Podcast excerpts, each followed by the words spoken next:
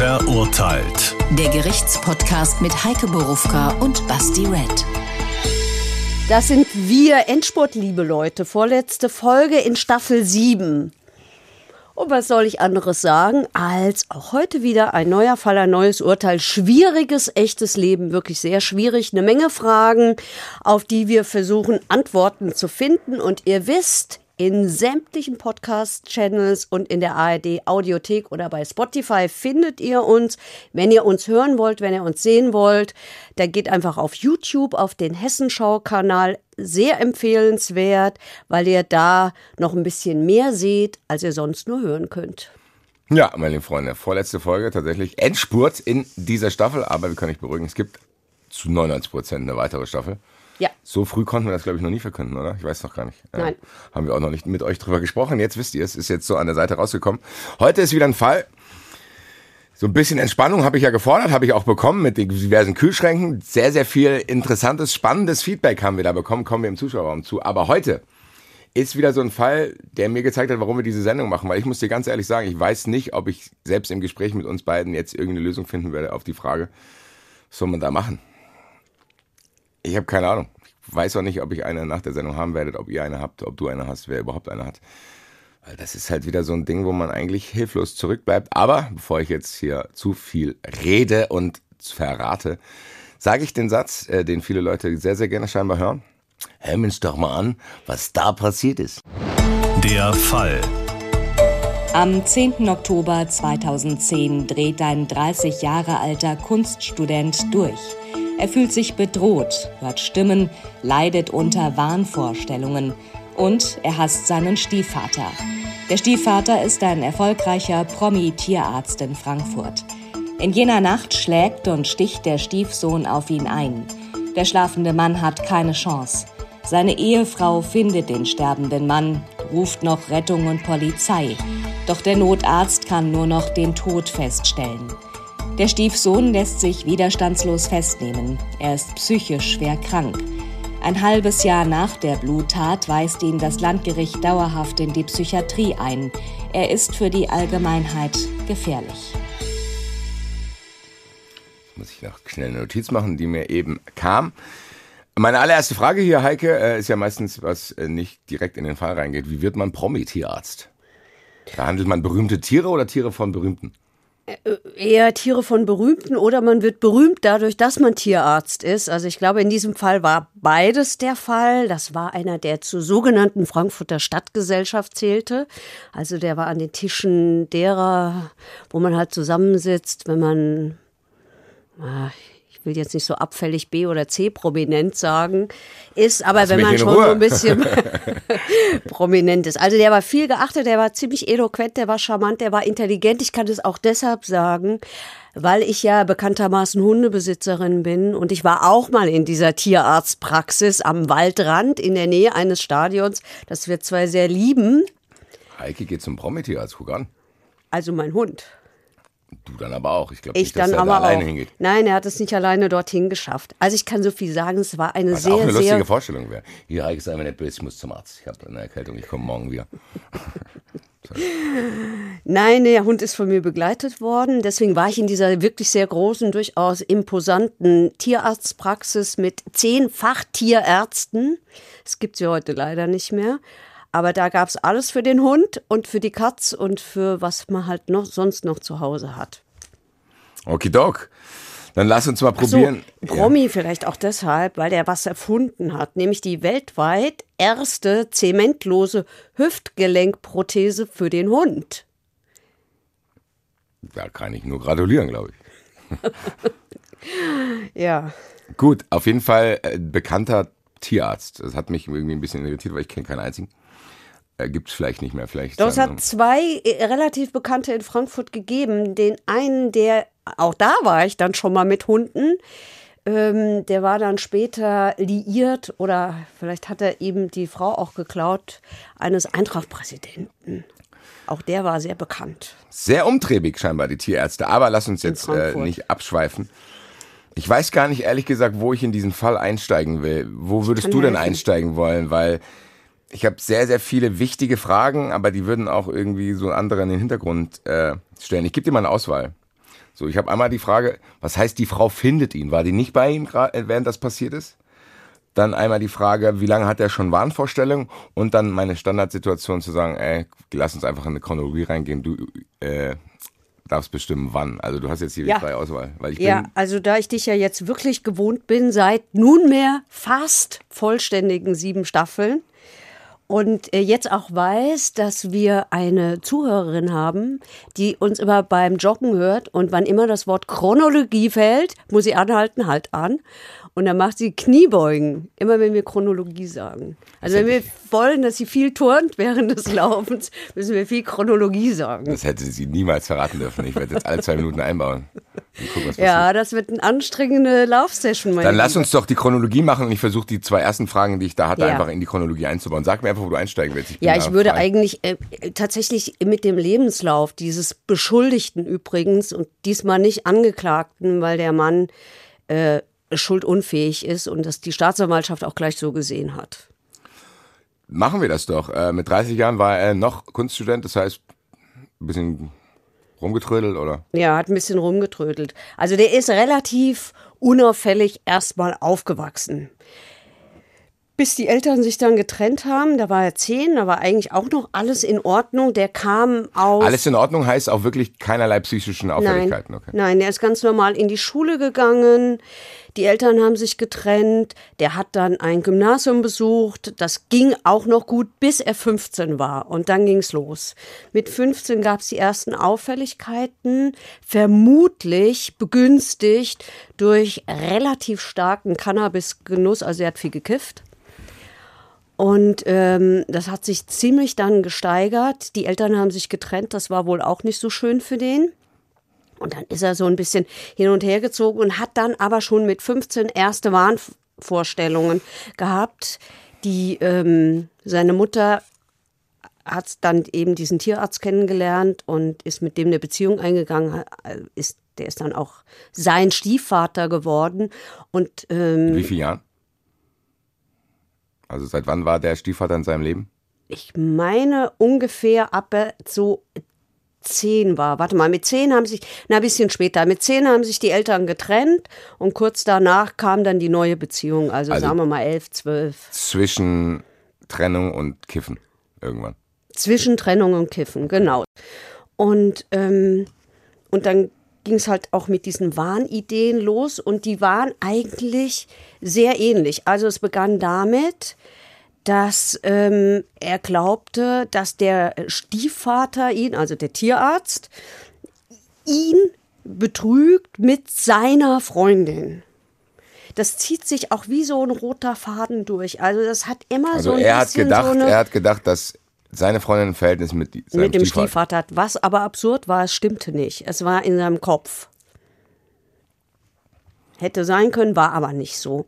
zu viel auf Erotikseiten unterwegs gewesen, wo solche Geschichten dann Also ehrlich gesagt, ähm, das werden wir jetzt gleich merken, das zieht sich durch diesen ganzen Fall durch. Es hat immer irgend so eine sexuelle Komponente und viel mit Gewalt, viel mit Vergewaltigung und so. Diese ganzen Wahnvorstellungen, die der hatte und die ganz offensichtlich wirklich nur Vorstellungen in seinem Kopf waren und äh, überhaupt nicht der Realität Wurde entsprachen. das behandelt? Wenn ja, wann? Ja, also der war zum ersten Mal in der Klinik mit 20. Und es war so, Also schon eine Zeit. Also mit 15 auffällig, mit 20, also fünf Jahre, erstmal so. naja, erstmal versucht man es ja mit so ambulanter Behandlung. Okay, aber das heißt, der auch von 15 bis 20 hat Ja. er wurden Maßnahmen ergriffen, Ja. zu sagen, hier, Bruder. wurde immer gemacht und das hat auch äh, in der Hauptsache dieser Tierarzt organisiert, also sein Stiefvater. Der hat dafür gesorgt, dass er Klinikaufenthalte bekommt. Und dann ist das passiert, was häufig passiert. Dann hat er die Medikamente abgesetzt, dann hat er wieder einen Schub bekommen, dann hat sich die Was heißt Schub in dem Fall? Also wie ist das Krankheitsbild? Naja, so, psych so, so, so, par also die Diagnose war paranoide Psychose. Also Wahnvorstellungen, der hört Stimmen, der, der fühlt sich bildet sich ein, dass bedroht. der betrogen wird. Ja. So, und dann bekommt er auch Medikamente und die helfen ihm und dann macht er halt das, was so häufig passiert. Er setzt die Medikamente immer wieder ab und wieder neuer Klinikaufenthalt. Und offensichtlich war ein Einschnitt, dass die Eltern von ihm, also der Stiefvater und seine Mutter, zwei Kleinkinder adoptiert haben. Das hat er wohl erlebt, wie sich dann später herausgestellt hat, als Demütigung, als Erniedrigungen, weil jetzt da diese zwei anderen waren. Hat immer wieder Krankheitsschübe, schafft aber trotzdem das Abitur ähm, bewirbt sich dann an der Hochschule für Gestaltung in Offenbach, ja, eine renommierte Schule, da musste auch was können. Der, ich habe damals in dem Prozess auch mit dem Verteidiger mich über diesen Mann unterhalten, weil das auch so ein außergewöhnlicher Fall war und der Verteidiger auch erzählt hat, dass der, dass diese Kunst auch, äh, also wirklich gute Kunst war, also soweit man das als Laie beurteilen kann. Und es war wohl auch so, dass die Eltern von ihm die auch gut fanden, so gut, dass sie sie in der Wohnung aufgehängt haben. Also in diesem Haus hingen seine Bilder. Das heißt, wir reden hier wirklich über Schübe. Das heißt, es war keine konstante Krankheit im Sinne von, da gab es auch normale Abschnitte. Naja, das ist eine chronische Erkrankung und wenn die kannst du mit Medikamenten gut in den Griff kriegen, aber wenn du sie halt nicht nimmst, und das war eben immer wieder so, ehrlich gesagt, das haben wir in diesen Fällen so oft immer erzählt. Aber, aber wie, kannst du mich mal reinholen, wie, wie lange dauert so eine Episode? Also das, das kann auch sein, dass da ein Jahr gar nichts ist. So ja. Okay. Ja, und dann, wenn du die Medikamente nimmst und dann, das Fatale ist ja doch immer, dass dass wir Menschen offensichtlich glauben, dass Psychopharmaka irgendwie Teufelswerk ist und meinen, es müsste auch ohne dieses Zeug gehen, uns dann absetzen. Das ist ja jetzt auch nicht so abwegig. Weil Nein, es gibt ja schon ja Leute, es gibt auch schon Leute, die kriegen dann Psychopharmaka und die wirken dann wie Zombies. Wo du dich fragst, ist das jetzt besser? Weiß ich nicht, genau. Ich kenne mich dazu wenig aus. Ja, aber es gibt eben auch Leute, denen hilft das und hier scheint es ja der Fall gewesen zu sein. Also wenn er das genommen hat, war alles okay wie ja, gesagt. weiß ich nicht, ehrlich gesagt, Heike. Vielleicht besser. Aber ob alles okay war, kann man ja, vielleicht auch für recht. jemanden, der das Gefühl hat, der muss sich vielleicht mit Cannabis betäuben und oder ja, was er sonst noch irgendwas gemacht haben, recht. ist es vielleicht besser statt gut. Äh. Du hast recht. Ähm, gut, das heißt, die Familiensituation ist natürlich wahrscheinlich auch kompliziert. Die Familiensituation ist deshalb kompliziert, weil er ja diesen Stiefvater ganz offensichtlich als Bedrohung wahrnimmt habe ich hier auch schon die Frage, warum hasst der den? Also ich meine, man kann ja, ich meine, es ist ja kein Phänomen, dass man sagt, oh, da ist ein neuer Dings und ich, alles Verständnis der Welt, wenn man sagt, ey, die Familiensituation passt mir nicht, ich mag den vielleicht auch nicht, vielleicht war der auch arrogant, weil er Promi-Tierarzt ist, keine Ahnung, alles Mögliche. Aber nicht mögen und hassen, das dann zu so einer Tat führt, ist ja noch was anderes. Gibt es eine Wurzel von diesem Hass? Warum hasst er ihn so? Gibt es irgendein Ereignis? So hat er ihn mal geschlagen? Hat er, also gibt es irgendwelche Also Anzeichen? es gibt jedenfalls kein Nachweisbares. Da gehen also die ähm, Beschreibungen komplett auseinander. In diesem Prozess sind das hatte ich eigentlich mir erst hier viel später notiert, in diesem Prozess sind auch Tagebuchaufzeichnungen von ihm verlesen worden. Daraus geht klar hervor, dass das Hass war. Das war mehr als nur, ich kann den nicht leiden und ich mag den nicht. Ja, aber hier ist ja nochmal die Frage, ist der, ist der, der, der Tierarzt ein Ventil für andere Sachen, wo er scheitert, oder gab es irgendwas Konkretes, wo er sagt, deswegen hasse ich den? Er selber sagt, es gab konkrete Anlässe, aber er ist der Einzige, der das sagt, sodass nicht klar ist, ob es diese Anlässe wirklich gab. Okay. Oder ob sich die nicht auch nur in seinem Kopf abgespielt haben. Genau, das wollte ich gerade sagen. Man weiß es ja, gibt es Beispiele? Ja. Ja, es gibt Beispiele. Er äh, sagt, dass seine Freundin schwanger gewesen ist, als er dann 25 war und dass der Tierarzt ihn gezwungen habe, der Tierarzt sage ich immer, der Stiefvater ihn gezwungen habe, ähm, dass, die, da, dass die junge Frau abtreibt und daraufhin hat sie ihn verlassen. Oder er sagt, es hat Ärger gegeben beim Abendessen, weil er Bier trinken wollte und nicht Bier trinken sollte. Da war er 18 und, ähm, und dann ist er wütend aufgestanden und ist gegangen. Und dann ist der Stiefvater ihm hinterher, hat ihn ins Auto gezwungen und habe ihm gesagt, dass er dafür sorgen werde, dass er nie wieder Kontakt zur Mutter hat, wenn er jetzt nicht zurückkommt. Oder äh, laut, also, lauter so, so Sachen, die eigentlich nicht zu den Zeugenaussagen dann später im Prozess passen, wie diese Familie beschrieben worden ist. Jetzt kann man sagen, man war da nicht mit zu Hause. Ja, dabei. das sind jetzt auch keine unfassbar unreal unrealistischen Sachen. Nee, aber unrealistisch ist, dass der äh, Stiefvater in seiner Vorstellung die Adoptivtochter vergewaltigt hat, dass der Stiefvater dafür gesorgt hat, dass er, er selber in einer Wohnung lebt, ähm, in der ein Bordell ist und es permanente Gewalt gibt. Also ich sage ja, diese sexuelle Komponente ist da überall drin. Hat er im Bordell gewohnt? Nein. Okay. Der hat in einem normalen Wohnhaus im Nordend übrigens gewohnt. Es gibt im Nordend auch ein Wohnhaus, wo ein Bordell drin ist. Ich glaube nicht, dass es das ist. Grüße an die Weberstraße. Ähm, gut, das heißt, man kann schon aufgrund der Zeugenaussagen und all diesen Stories sagen, okay, das ist jetzt, weil es gibt ja mit Sicherheit auch toxische Stiefväter, die dann irgendwie so einen, so einen Sohn, den ihnen nicht gehört, auch schlecht behandeln. Das heißt, das kann man hier aber ausschließen, weil das spielt ja schon eine Rolle, ob der da seinen Teil zu beiträgt oder ob der andere einfach verrückt ist. Es hat im Prozess ein, eine Zeugenaussage gegeben von einem Freund von ihm, der gesagt hat, die haben da nur Geld, die hatten immer nur Geld und haben alles versucht mit Geld zu lösen, aber es ist der einzige. Alle anderen beschreiben etwas anderes. Alle anderen beschreiben eine durchaus liebevolle Familie, die versucht, diesem Jungen irgendwie zu helfen und aber nicht das macht, was wirklich nötig ist, sich auf die professionelle Hilfe zu verlassen. Und ähm, es hat eine Situation gegeben, da hat er ziemlich randaliert zu Hause und ähm, hat da irgendwie das Mobiliar zertrümmert. Und die, seine Mutter ist aus Angst rausgelaufen und hat aber nicht, der, der Polizei hat sie dann nichts davon gesagt, weil sie Angst hatte, dass der Junge sonst zwangseingewiesen wird. Und vermutlich wäre das klug gewesen, es so zu machen.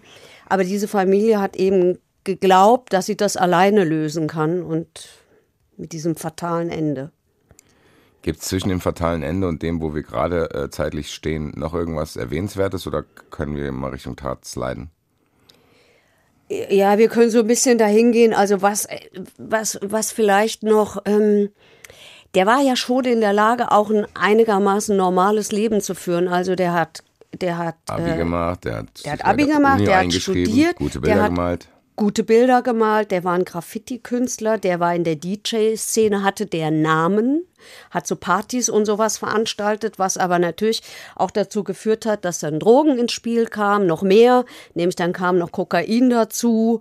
Ähm, er hat das selber auch äh, so gesagt, er war ein misstrauischer Einzelgänger, der halt äh, viel zu viele Drogen genommen hat ständig in Depressionen, in Depressionen verfallen ist, dann natürlich noch mehr gekifft hat und so. Also das war schon irgendwie ein Teufelskreis. Und der, den, ähm, den Stiefvater für die Erfolglosigkeit in seinem Studium verantwortlich gemacht hat, für die Trennung der Eltern verantwortlich gemacht hat, der ihm unterstellt hat, er sucht ihm extra die Ärzte aus, die ihn dann, die ihn dann ähm, in irgendeiner Form beeinflussen. Er hat auch geglaubt, dass er von dem Stiefvater ähm, erschossen werden soll eines Tages. Deswegen war er auch so misstrauisch. Sowas alles hat er auch, hat er halt, hat er in sein Tagebuch geschrieben. Ich kann ja auch gerne mal was zitieren aus diesem Tagebuch. Ja, ich glaube, das wäre ganz interessant, weil ich mich immer noch schwer tue, mich da reinzuversetzen, weil es gibt viele, viele Aspekte von dieser Story, wo man sagt, okay, das ist jetzt auch nichts Ungewöhnliches zu denken, man hat Stress mit dem Skivater, man kriegt irgendwie die, das Leben nicht gebacken, man feiert ein bisschen viel, bla bla bla.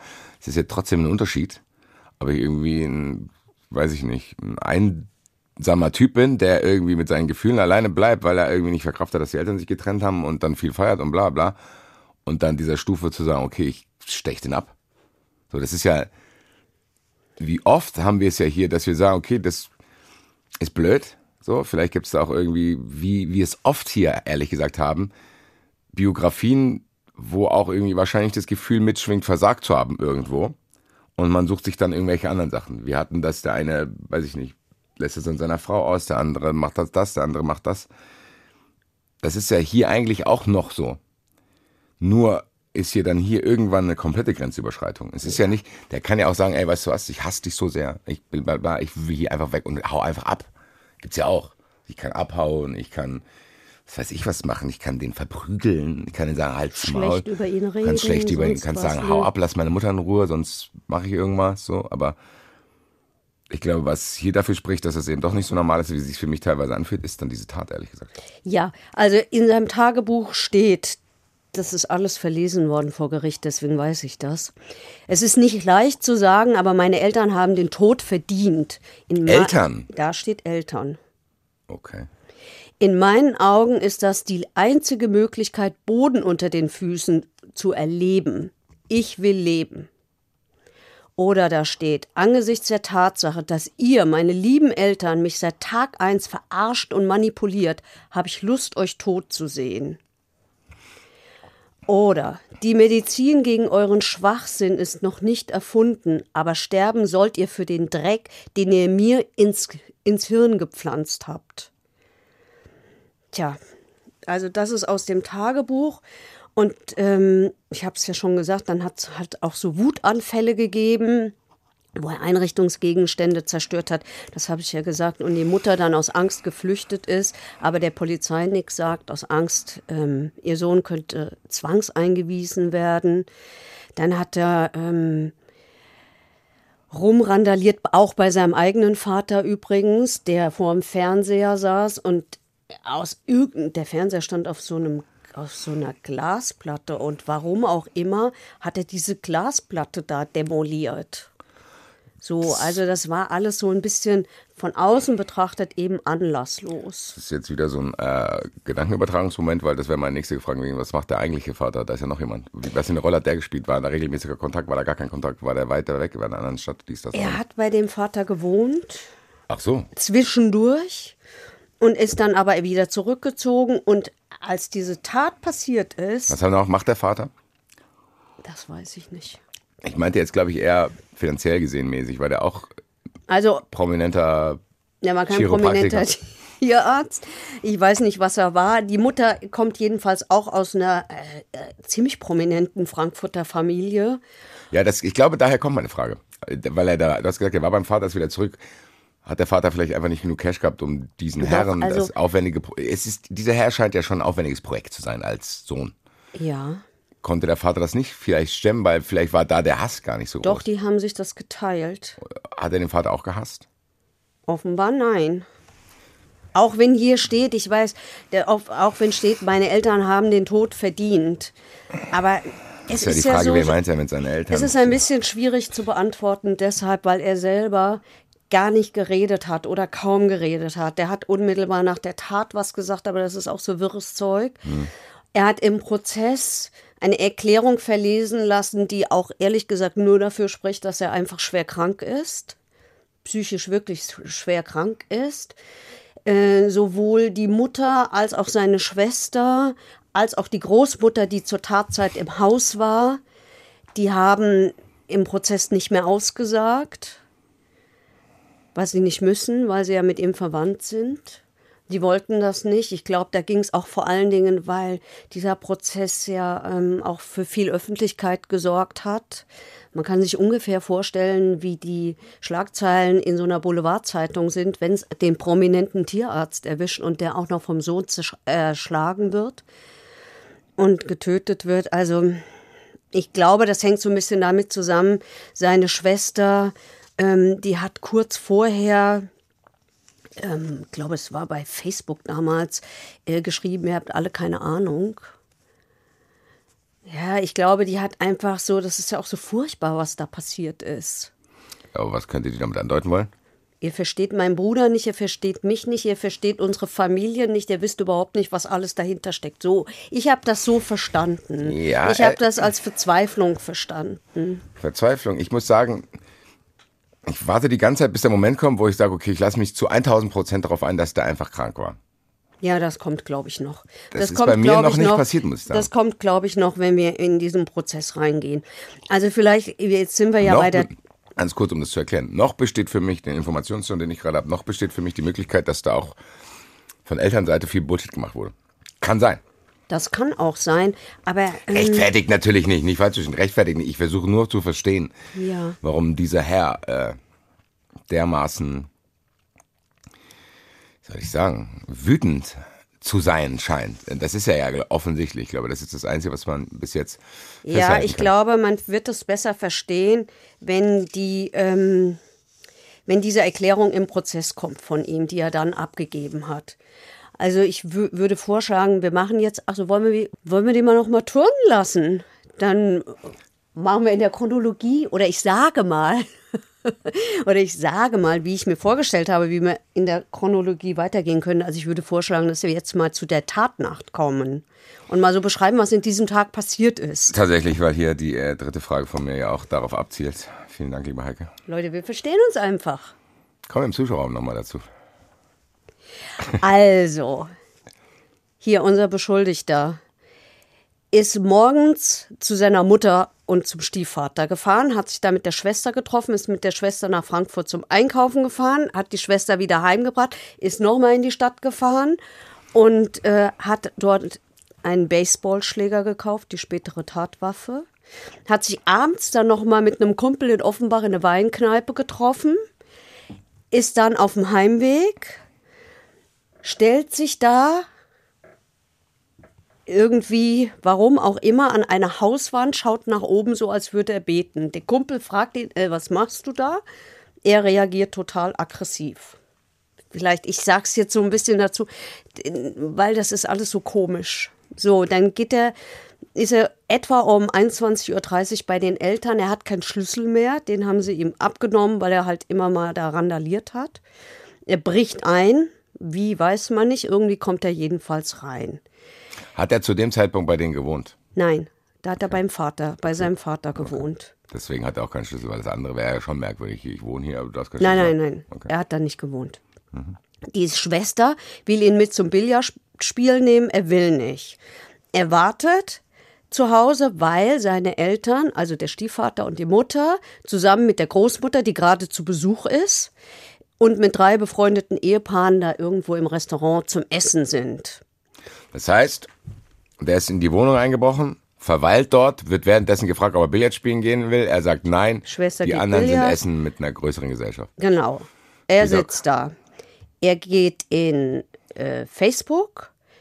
Er postet dort Time to say goodbye.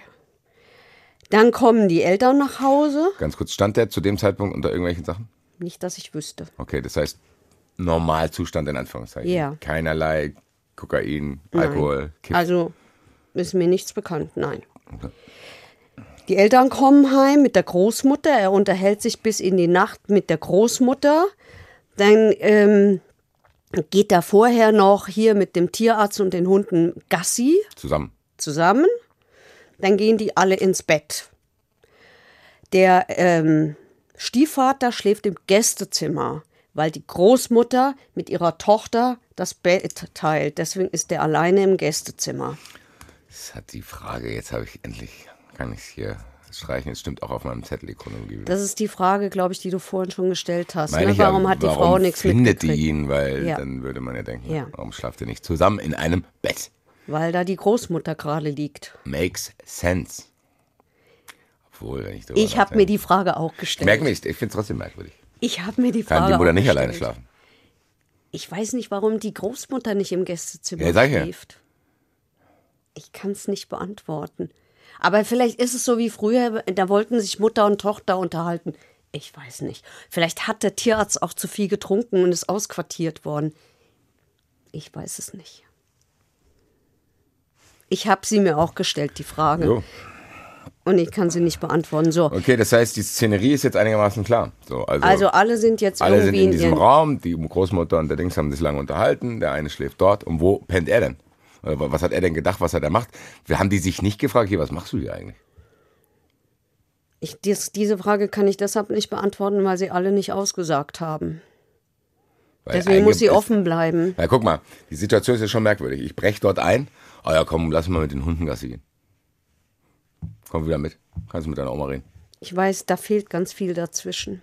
Fehlt dir irgendeine, also irgendwie fehlt da eine Aussprache zumindest oder eine Erklärung. Die wird es sicherlich in irgendeiner Form gegeben haben. Sonst hätten die ihn nicht da behalten. Aber weiß man, wo er war? Hat er gepennt überhaupt? Oder Ja, Das weiß ich nicht. Nee, glaube ich eher nicht.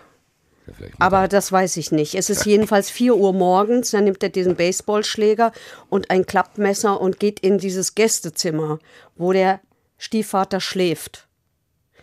Und dann gibt es ein schlimmes Gemetzel. Dann schlägt der zehnmal auf den Kopf und auf die Gliedmaßen von ihm ein. schlimmes Gemetzel heißt was, also so nur Abfolge. Der sticht erst auf den anderen oder Nein, erst schlägt er. Das heißt, er geht mit dem Baseballschläger da rein. Er geht mit dem Baseballschläger rein, Ja, schlägt ihm zehnmal auf den Kopf und auf die Gliedmaßen, also Arme und Beine. ja. Er tr- zertrümmert ihm den Schädel dabei.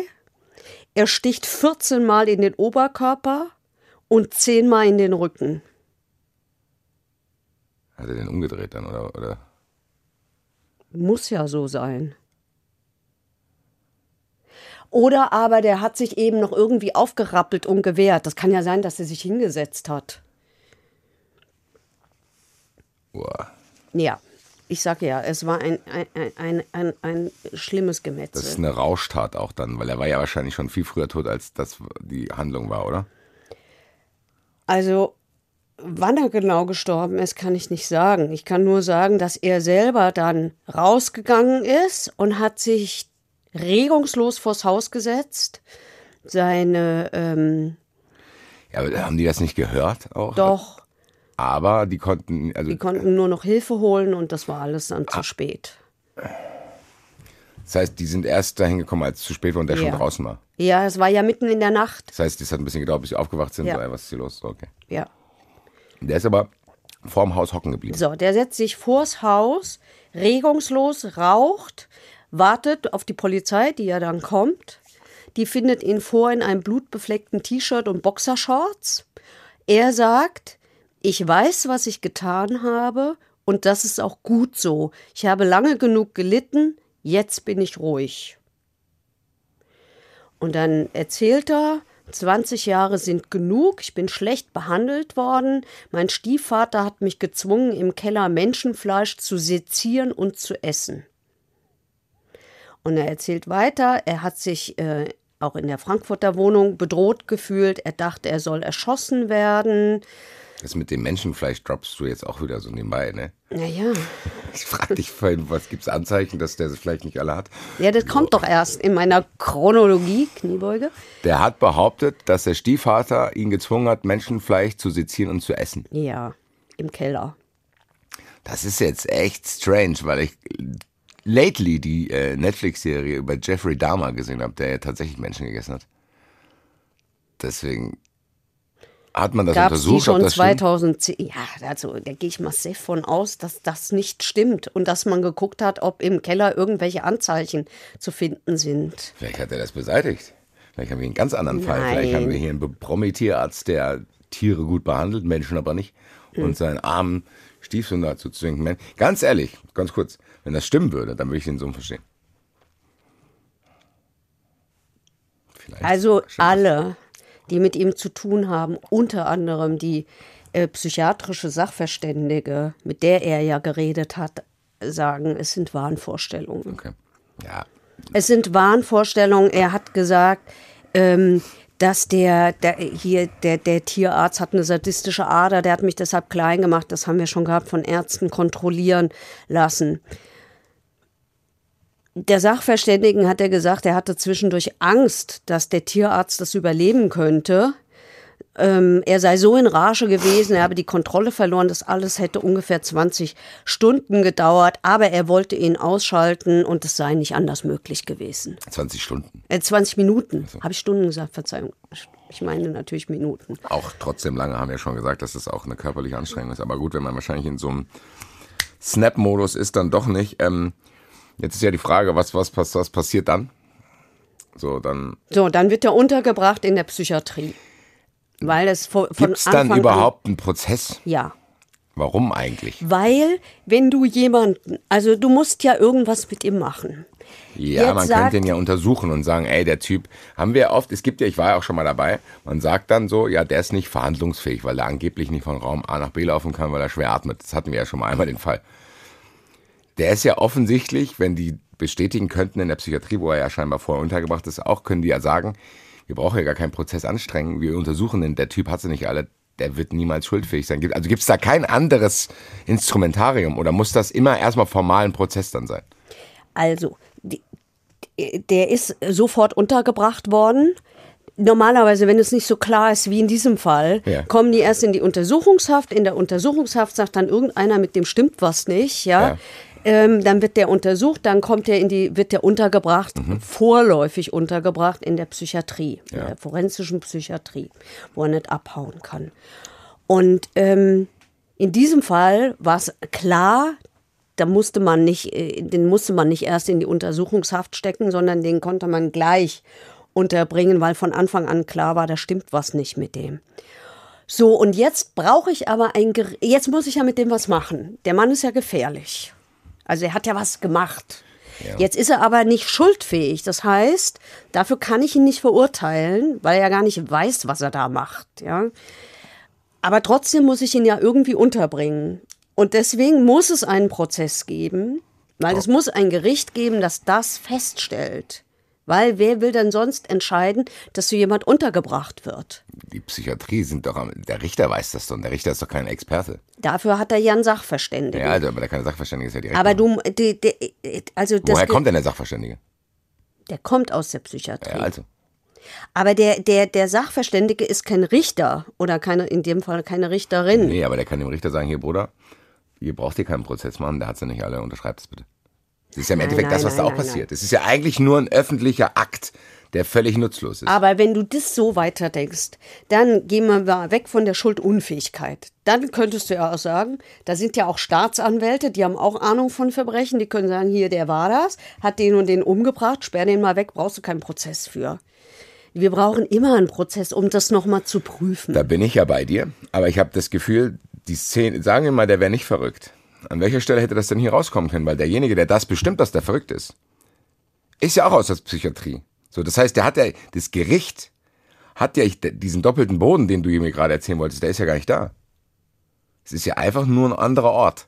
Da ist der Sachverständige Doch. von der Psychiatrie und sagt, oder gibt es da mehrere? Gibt es da noch einen anderen? Kann die Verteidigung auch einen Sachverständigen bringen oder irgendwas? Ja, also könnte sie theoretisch. Also ist ähm, das der doppelte Boden? Weil was beschützt ihn denn von einem Fehlurteil hier? Nur der Ort?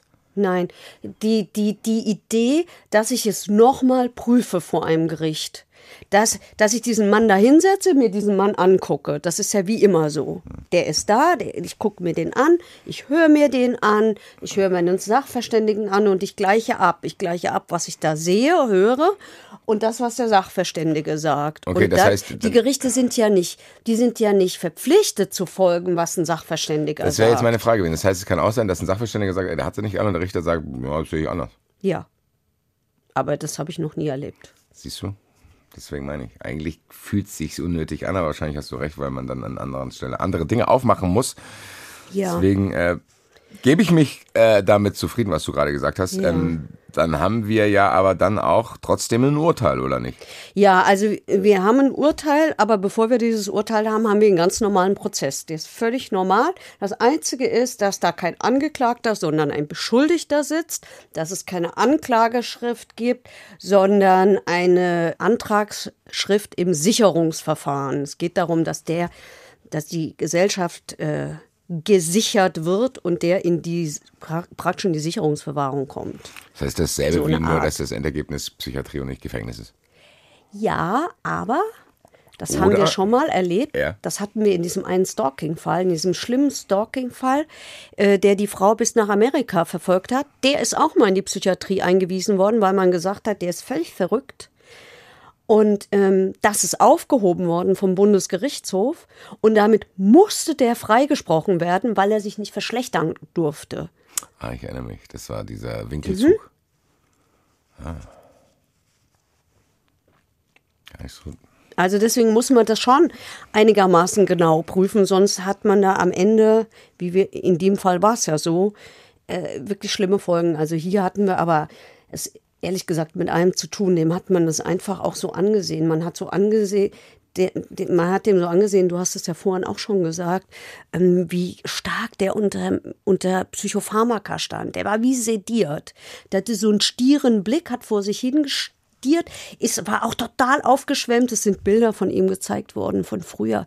Da war das ein schlachsiger, schlanker Mann und jetzt saß da so ein dicker Mensch mit so einem dicken Bauch vor einem. Also das, Ich tue mich schwer damit, weil ja, man jetzt auch nicht mehr weiß, inwieweit spielen diese Psychopharmaka vielleicht sogar eine Rolle. Weiß man nicht. Vielleicht auch falsch behandelt worden. Keine Ahnung. ja, aber das lässt sich ja prüfen und ähm, ja, es ist ja klar, womit der behandelt worden ist. Also die Medikamente, ich habe sie mir jetzt nicht aufgeschrieben, ich kann sie auch nicht aufzählen, weil ich mich nicht gut genug dafür auskenne. Aber das ist, das ist, das, das ist ausführlich besprochen worden, was der wann von wem wie bekommen und genommen hat. Und das, Das schließt nicht aus, dass das nicht gut ist. Sorry, also. naja, aber es gibt ja doch Erfahrungswerte, was Psychopharmaka mit einem machen. Und in der Regel machen sie einen ja genau nicht aggressiv. sondern sie sedieren einen ja eher. Ja, ist auch egal. Im das Idealfall Ist, das ist eine andere Diskussion, was dieses nicht. System betrifft, wie man Leute behandelt, die eventuell sie nicht alle haben. Äh, Ja, also hier war es so. wie hier, ist der Prozess abgelaufen? also er hat gleich zu Prozessbeginn von seiner Verteidigung eine Erklärung verlesen lassen. Die hattest du mir schon freudig angekündigt, weil du sagst, wenn ich die höre, dann bin ich Finde auch ich, ja. 1000 Prozent auf der Seite, okay, keinerlei Schuld bei irgendwelchen anderen. Ich traue mich bei dir nicht 1000 Prozent zu prognostizieren, aber vielleicht kann ich dich ja überzeugen. Mich hat das ehrlich gesagt überzeugt. Okay, doch. Also er hat gesagt, dass dieser Tierarzt ihn schon als Elfjährigen belästigt habe, sexuell belästigt habe, dass er ihm später empfohlen hat, er möge Drogen nehmen, um bei den Frauen attraktiv zu sein, dass er pausenlos und ständige sexuelle Anspielungen gemacht hat.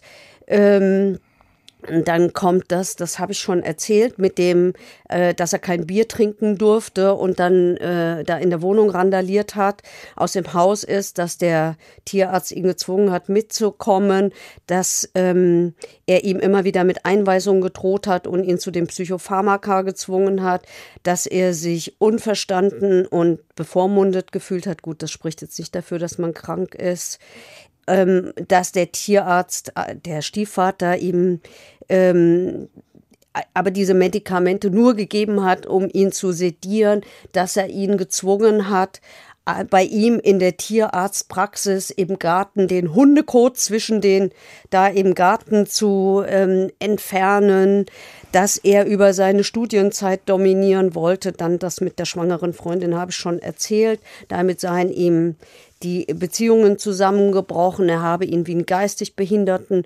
ähm, behandelt. Ähm, ja, er hat seinen ei- leiblichen Vater lächerlich gemacht. Er hat ähm, auch die Adoptivgeschwister sind überheblich geworden, dass er ihn immer, dass er ihn verglichen hat mit einem Alien und mit den Hunden, dass er bei Familienessen geflüstert hat, dass er bald tot sei und so weiter.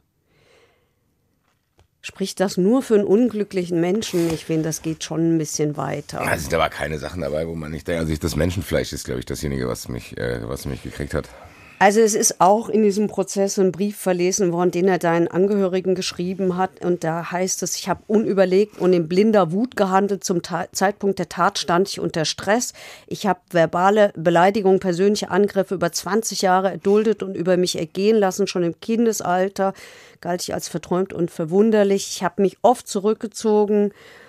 Aber Und- ey, ehrlich gesagt, Heike, Du findest das alles nein, normal, nein. das widerspricht ein unglücklicher Mensch. nein, es ist nicht normal, es ist safe nicht. Aber es ist auch nicht so, dass das völlig, alles völlig abwegig ist. Es ist trotzdem möglich. Es gibt einen Fall doch, wo irgendeiner irgendwie so jahrelang mit seiner Frau lebt, die ihn terrorisiert.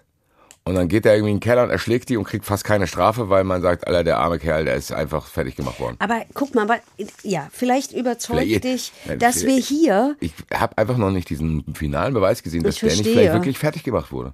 ich verstehe, aber du hast bei dem, der die Frau, den Mann, nee, wen? Den Mann im Keller erschlägt?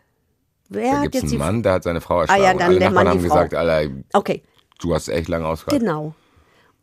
Und das haben wir hier aber nicht. Wir haben hier nicht die Nachbarn, wir haben Ja, hier nicht Schwester, die die sagt, die Freunde. versteht das alles nicht. Wir haben einen Kumpel, der das alles sagt. Also es gibt schon mehr zwei, nicht. Ja, mehr nicht. Und zwei der Leute. Rest der hat auch kein sagt- großes Umfeld scheinbar, weil er immer alleine war. Ja, und der Rest sagt, der Rest ist hier High Society, Mighty, wo die dann sagen, ja, also Ich weiß nicht. ich weiß auch nicht. Ich sage nicht, dass ich es weiß. Ich frag nur. Weil, weiß nicht. Ist- Keine Ahnung. Gut, ich meine, du wirst mehr Informationen haben als ich. Das heißt, deine Ansicht ist wahrscheinlich als meine. Ich will es trotzdem nur in Frage stellen, Nein. um vielleicht den entscheidenden Hinweis zu kriegen, warum das eindeutig ist. Natürlich ist der nicht ganz dicht. So, das, das, das stelle ich nicht in Frage. Ich sage nicht, dass da ein normaler Typ sitzt. Und natürlich werden diese ganzen Drogen, die er genommen hat und diese ganzen Tabletten, die er genommen hat, Aus, Auswirkungen auf seine Persönlichkeit haben. Ich stelle mir halt nur die Frage, wann hat das angefangen? Weil nochmal, das haben wir bei allen Tätern, das sage ich bei allen Tätern, niemand macht das freiwillig. Niemand denkt freiwillig, oh geil, ich habe so Bock, ein Trottel zu werden, der irgendwie nichts auf die Kette kriegt und ich habe Bock, irgendwie fett zu werden und da Nein, das macht natürlich niemand freiwillig. Das ist fürchterlich. Und es gibt vielleicht auch einen Ursprung hier. Ich sag, okay, Heike, wir fassen es so zusammen, wir fassen es so Nein, zusammen. nein. Ich fasse meine Meinung so zusammen. das hier kam nicht komplett aus dem Nichts. Diese Tat. Ja.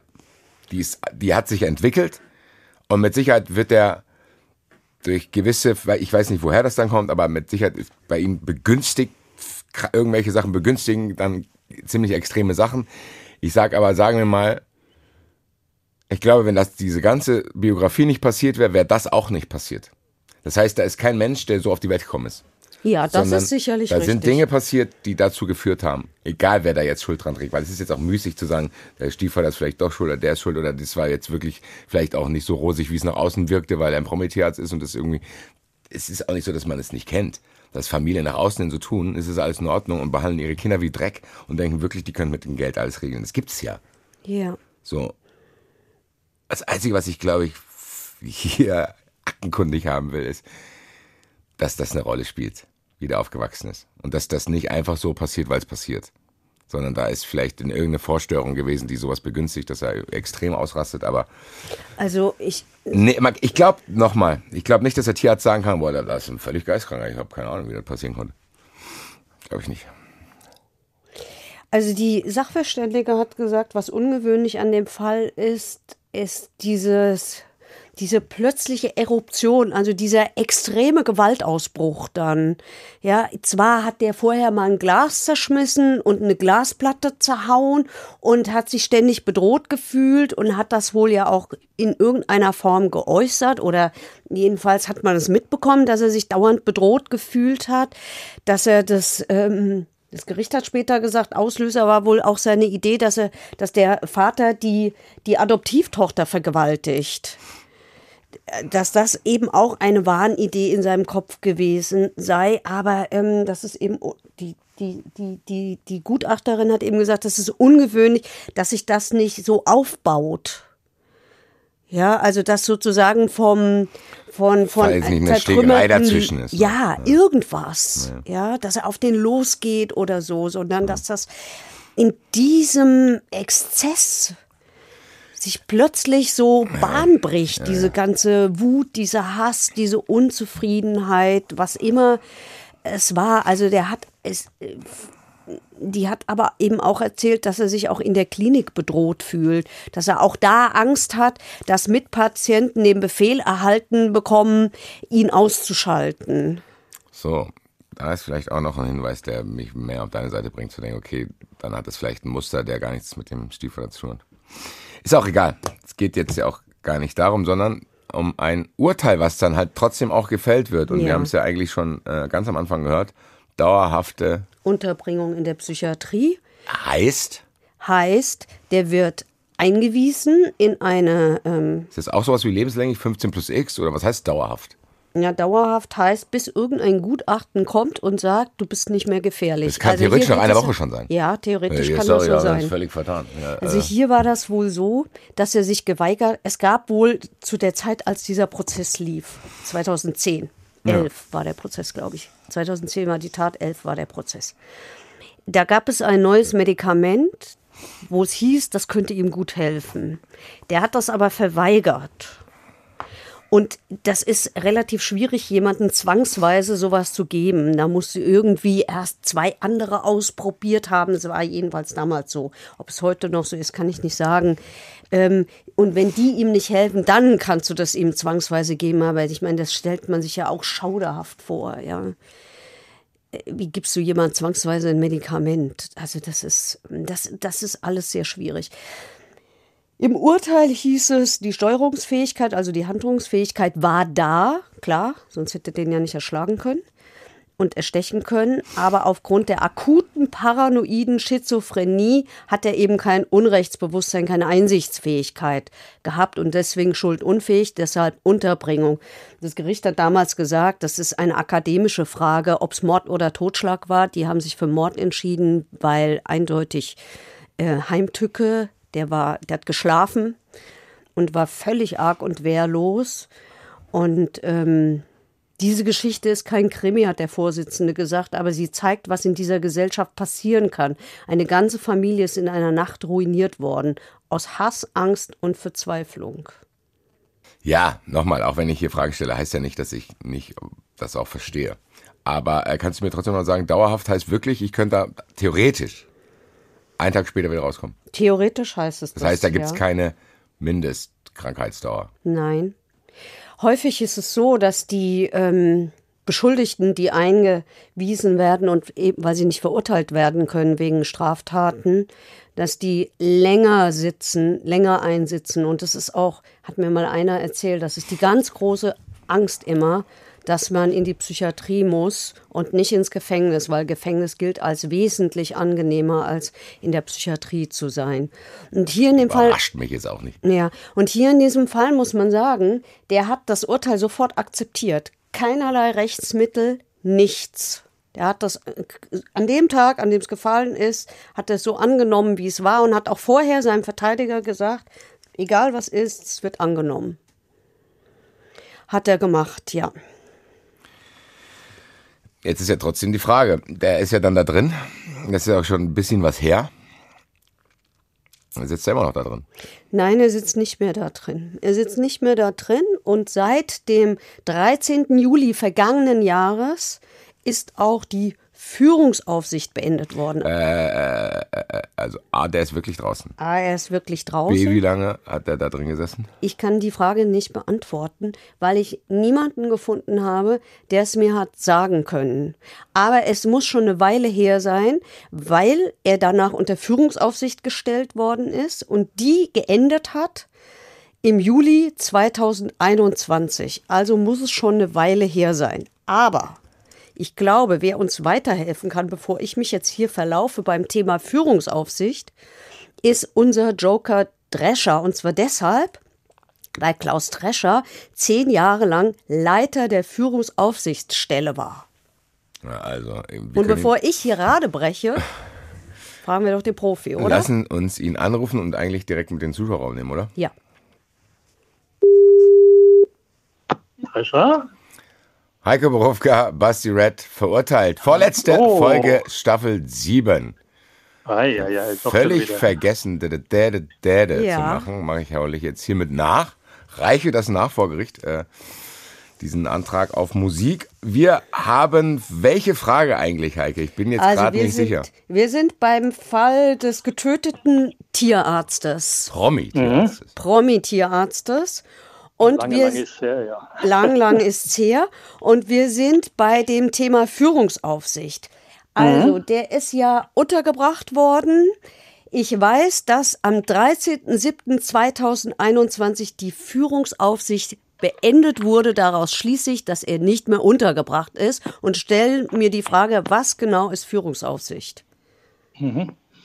Also Führungsaufsicht ähm, ist an, ob, ja, eine Möglichkeit, äh, Leute, die nicht mehr untergebracht sind, äh, wo die Unterbringung zur Bewährung ausgesetzt ist oder ähm, die höhere Strafen entverbüßt haben, noch ein bisschen unter Kontrolle zu haben.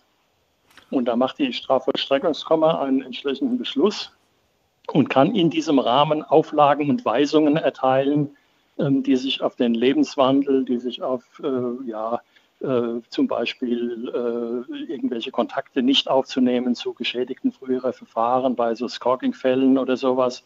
Ähm, man kann Anweisungen geben, wo er sich aufhalten darf. Es gibt teilweise auch so eine ähm, Fußfessel, äh, die da möglich ist bei Sexualstraftätern, die entlassen werden und die dann auch gesagt bekommen, wo sie sich aufhalten dürfen oder nicht aufhalten dürfen. Also da gibt es eine ganze Reihe von Möglichkeiten ähm, und die werden von einem Bewährungshelfer betreut dann jeweils, ähm, der die dann eben in bestimmten Abständen einbestellt, mit denen redet und denen natürlich auch ein bisschen helfen soll. Okay, und das heißt, in Also dem Fall, der war ja untergebracht in der also ich denke mal, der war, der war untergebracht und dann ist wahrscheinlich die Unterbringung ausgesetzt worden zur Bewährung. Also der Rest der Unter Das gibt's die, da auch. Die Unterbringung, die Unterbringung nach 63 StGB, also in der psychiatrischen Anstalt, ist zeitlich nicht befristet. Genau, Also aber da das heißt, man kann dort mit durch gewisses Verhalten auch eine Bewährung bekommen. Genau. Zu sagen, ja, Also- du, wir sind uns nicht ganz sicher, ob du jetzt wirklich klar in der Birne bist, aber wir gucken mal. Das hat damit eigentlich nichts zu tun, sondern das ist wie bei, bei Strafen, die man auch sonst zur Bewährung aussetzt. Ah, das heißt, ich kann nicht ohne Bewährung rauskommen. Also normalerweise und aus der Unterbringung kann man nicht ohne Bewährung rauskommen. Also jedenfalls aus der Unterbringung nach in der psychiatrischen Anstalt. Okay. Bei einer Entziehungsanstalt ist es ein bisschen anders, weil da gibt es jedenfalls beim ersten Mal eine Frist von zwei Jahren, die die maximale Unterbringungszeit ist. Okay, Doc. Aber hier haben wir einen schwerkranken Menschen, der psychisch so auffällig Genau. ist und der einen umbringt und ähm, der dann rauskommt, weil offensichtlich er sich dann Und doch der ist dann behandelt worden, der ist behandelt worden natürlich, hat äh, Psychopharmaka gekriegt und, und, und, ja.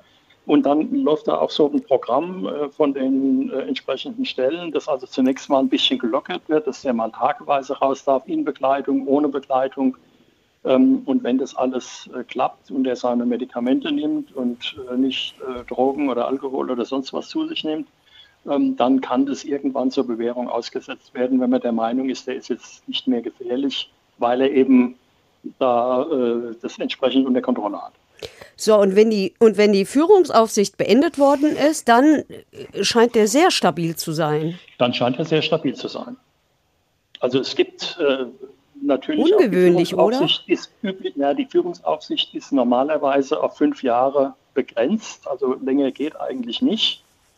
Ähm, und äh, es gibt so eine unbegrenzte Führungsaufsicht, aber das ist nur ganz, ganz, ganz wenige Fälle. Wenn die nach fünf Jahren endet, kann es dann auch sein, so, ah, wir haben es jetzt fünf Jahre probiert, aber wirklich ein gutes Gefühl haben wir nicht, du gehst jetzt wieder rein. Theoretisch ja, klar. Also wenn, wenn er, wenn er, Also die wird nicht einfach sozusagen, also da, da, ganz kurz, da steht jetzt niemand und sagt, boah, eigentlich hätte ich den auch länger gerne unter Führungsaufsicht, aber es ist jetzt leider abgelaufen, da können wir nichts machen, das gibt's nicht. Also, nee. Also der muss entweder Straftaten äh, machen oder er muss irgendwelchen äh, Weisungen, sich äh, zum Beispiel noch irgendwo in äh, psychiatrische Behandlung zu begeben oder sowas nicht mehr nachkommen. Dann, dann kann man auch eine unbegrenzte äh, Führungsaufsicht draus machen. Okay. Bleibt ein ungutes Gefühl, gell? Basti guckt auch so. Nee, äh, weiß ich gar nicht. Ich habe ehrlich gesagt nicht das Gefühl, dass der noch eine Gefahr ist, außer vielleicht für seine Mutter. Das, das war ja, das ist- also der bringt ich ja nicht war eine. Familie, war, war eine familiäre Sache. Ja, der bringt ja keine anderen Leute um. Also, Und ich äh, hätte jetzt keine Angst, dem zu begegnen. ja, wahrscheinlich ist das Ich würde den gerne, ich würde den gerne fragen. Ich, bei mir ist noch ein mini Also kleines die, Fragezeichen. die, die, sind, die sind halt schon, also die, da wird schon sehr drauf geguckt dann Okay. auch. Also wenn das beendet wird, dann ist man schon der Meinung, dass man es auch vertreten kann. Okidok, Heike. Ähm, Ja. Ich würde unseren Gast einfach direkt bitten, mit uns in den Zuschauerraum zu kommen, nicht aufzulegen. Wir äh, Ja, sliden wir mit Ihnen mal. in Wir den sliden mit Ihnen in den Zuschauerraum. Zuschauerraum. Hätte ich fast vergessen, dass das dazwischen muss. So, also jetzt sind wir im Zuschauerraum und im Zuschauerraum, Hi, Herr Drescher, grüße Sie. Äh, Basti Red Na Heiko. ja. Oh. Immer noch da. da haben wir Jonas aus Lüdeburg, der uns freundlicherweise Forza SGE unten drunter geschrieben hat. Ich kenne auch einen Jonas aus Lüneburg, der hatte kürzlich Geburtstag. Wenn er das ist, wenn du derjenige bist, wir einen gemeinsamen sehr guten Freund haben, liebe Grüße. Also er ist jedenfalls Eintracht-Fan, ganz offensichtlich. Das macht den, das Oder er will uns enger. schmeicheln, Nein, das wissen wir natürlich also nicht. Jonas, Also jedenfalls Jonas fragt, gibt es Sanktionen oder weiß man den Strafen? Nachnamen? Weiß ich nicht Okay, gerade. dann ist egal. Bei mir heißt der Jonas. Wenn Aber Jonas ich kann K. nachgucken. heißt, dann liebe Grüße. Okay, wir gucken nach. Also jedenfalls fragt Jonas, gibt es Sanktionen, Strafen für mich oder meine eingesperrten Bekannten, wenn ich eine Pfeile oder ähnliches ins Gefängnis schmuggeln möchte und dabei erwischt werden? Frage 1. Also ähm, es gibt einen Straftatbestand der Gefangenenbefreiung äh, im Paragraph 120 StGB. Ähm, da kann man bestraft werden äh, mit Geldstrafe oder Freiheitsstrafe bis zu drei Jahren, äh, wenn man entweder einen Gefangenen befreit, also aktiv praktisch dafür sorgt, dass der da irgendwie flüchten kann, oder ihn zum äh, Entweichen verleitet, ihn zuredet und äh, dass er das, was er vielleicht gar nicht vorhat, dann doch macht. Ähm, oder äh, fördert seine Flucht. Und äh, wenn eine Pfeile da reingegeben wird, wäre das wohl eine Förderung der Flucht, weil man natürlich weiß, die Pfeile will er benutzen, um die Stäbe durchzusägen und dazu versuchen zu flüchten. Und das dürfte darunter dann fallen. Aber wir haben gelernt, der, der Gefangene selber kriegt keine Strafe, weil er den Der- Drang der- erfeiert hat. nee, Und das darf. Das ist halt so.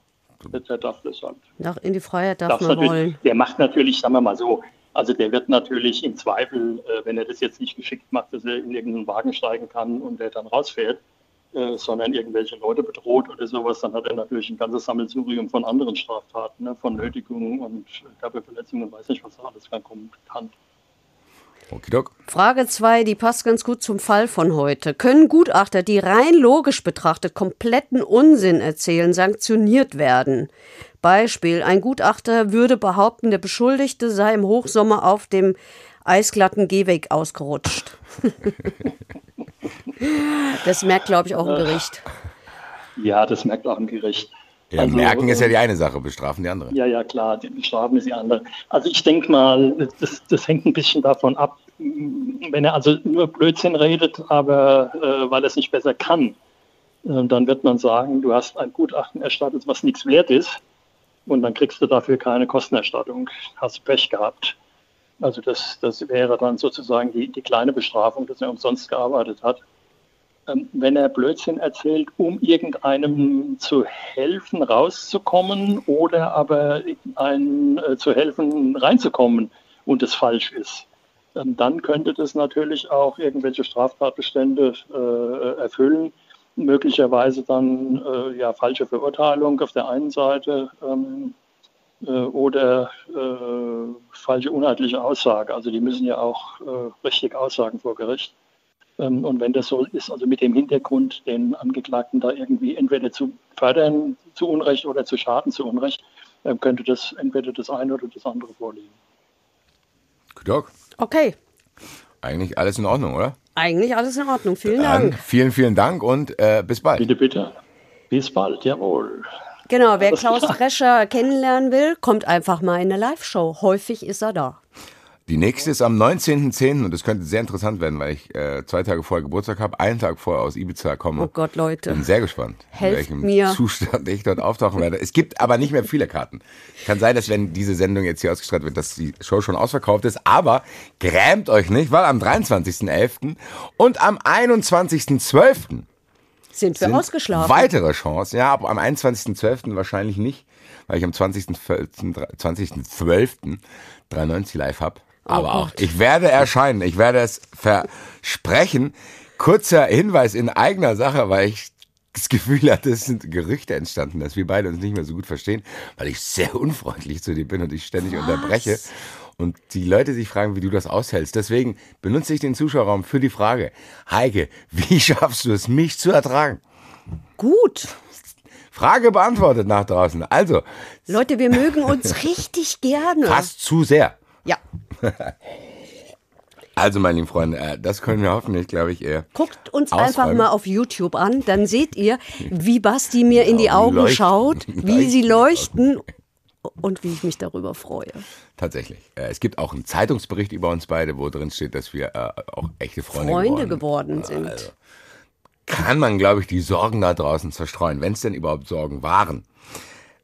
Jemand, der auch Dinge zerstreut hat, den wollen wir ganz, ganz lieb grüßen in Bezugnahme auf die letzte Folge, Ronny. der Ronny bei YouTube. Ronny ist unser neuer Freund. Ronny ist unser neuer Freund, der hat sich sehr große Mühe gemacht bei YouTube. Ronny ist großartig. Ronny versteht was von Kühlschränken anders als ich. Ich weiß nur, was in Kühlschränke gehört.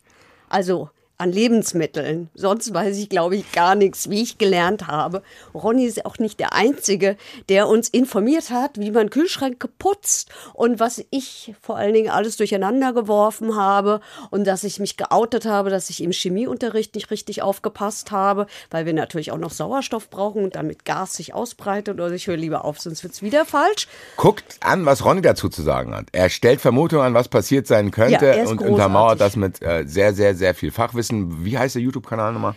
Ihr, geht, ihr schreibt einfach hin, Fridge of Death, da findet ihr unsere Folge und da findet ihr Ronny.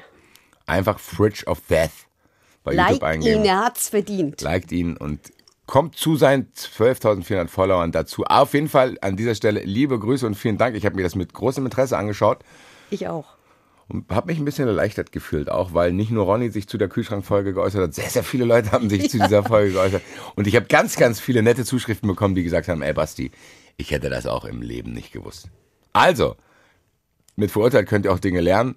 Kein Duftspray in Kühlschränke machen, wenn ihr keinen Bock auf eine schwere Explosion habt. Könnt uns liken, abonnieren, bla bla bla. Live-Shows-Termine haben wir genannt. Wenn Heike jetzt nichts mehr zu sagen hat. Dann freuen wir uns auf die letzte Folge mit euch in dieser Staffel. In zwei Wochen kommt die letzte Folge der siebten Staffel. Ihr wisst, was das heißt. Da wird eine krasse und oder komplizierte Geschichte aufgearbeitet. Bis dahin ruhe ich mich erstmal aus. All das heute war auch schon sehr, sehr aufreibend und sage nicht mehr so regelmäßig, aber heute mache ich es mal wieder dabei, dabei. Verurteilt. Der Gerichtspodcast mit Heike Borufka und Basti Red. Eine Produktion des Hessischen Rundfunks.